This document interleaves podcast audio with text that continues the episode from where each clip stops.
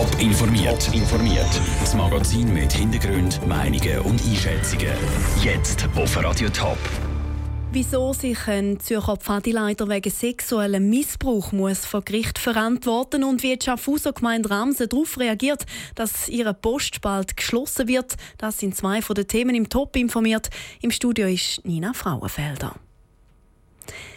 Kind betäubt, missbraucht und gefilmt. Am Zürcher Pfadileiter wird genau das vorgeworfen. Darum sitzt der Schweizer seit dem 27. Januar 2015 in Haft. Heute sind das erste Mal Details von der Anklageschrift veröffentlicht worden. Melina Merten aus der Top-Redaktion, kannst du erklären, was genau in dieser Anklageschrift dem Zürcher Pfadileiter vorgeworfen wird? Die Anklageschrift ist 42 Seiten lang, berichtet die Limataler Zeitung. Dem Schweizer wird vorgeworfen, dass er während 20 Jahren ein Kind missbraucht haben soll. Er soll acht Buben über 100 Mal zu sexuellen Handlungen gezwungen haben wird in der Anklageschrift beschrieben, was genau mit den Opfern passiert ist?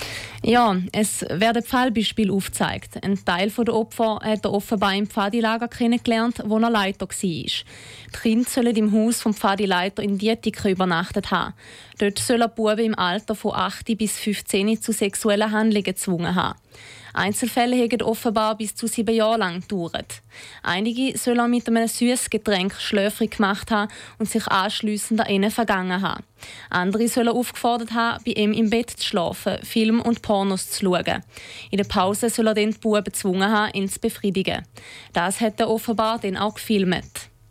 Wie sind denn die Vorwürfe? Ist das alles überhaupt rausgekommen? Eines der Opfer hat der Mann angezeigt. Daraufhin ist ihm sein Haus in Dietike durchgesucht worden. Bei der Durchsuchung haben die Polizisten über 5000 kinderpornografische Videos und über 30.000 Bilddateien gefunden. Zusätzlich sind Videos mit Kinderpornos auftaucht, die er selber getragen hat. Danke, Melina Merten. Der Pfadileiter kommt Ende April, am 25. vor Gericht. Dann wird entschieden, welche Strafe das er denn überkommt. Poststellenschliessung im Kanton Schaffhausen. Die Hiobsbotschaft hat Post heute herausgegeben. Zu überprüfen sind vier Poststellen, eine in Ramsen und eine in Halau, zwei in der Stadt Schaffhausen selber. Andere Poststellen haben bis 2020 vorerst mal Garantie, dass sie noch weitermachen können. Was dann aber genau passiert, ist unklar. Der Noah Schäfer hat Reaktionen. Ohne Absprache und überhaupt nicht vorbereitet auf die Informationen ist der Gemeindepräsident von Ramsen, der Josef Würms. Er fühlt sich und seine Gemeinde von der Post hintergangen. Es ist ein Schock für unsere Gemeinde, weil wir das letzte Jahr mit der Post verhandelt haben, dass die Poststelle nicht geschlossen wird. Und wir sind jetzt davon ausgegangen, dass wieder Ruhe ist.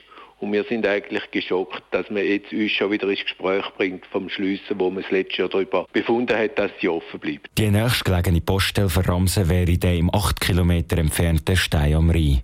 Stein am Rhein ist aber eine der Gemeinden, die 2020 dann von der Schließung bedroht wird sein. Die Post gibt wirtschaftliche Gründe zur möglichen Schliessung an. Es soll eine Postagentur geben, heisst zum Beispiel eine Poststelle integriert in einem Dorfladen.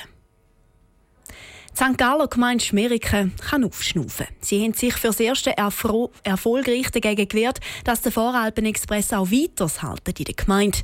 Fürs Erste heisst, dass die involvierten Stellen nochmal über Bücher gehen und die Aufhebung überprüfen, erklärte Michael Kündig, Projektleiter vom Amt für öffentlichen Verkehr, Kanton St. Gallen. Aber auch wenn der halt bis in zwei Jahren verschwinden würde, wäre das regelmäßige ÖV-Angebot nicht ganz weg. Das Schmerikon hat weiterhin den Halbstundentakt in, in beide Richtungen.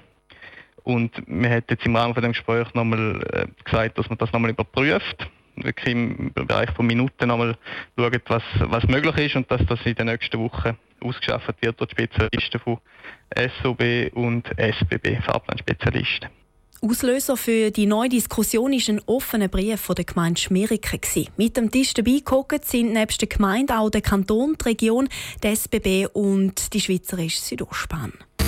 Top informiert, auch als Podcast. Mehr Informationen gibt es auf toponline.ch.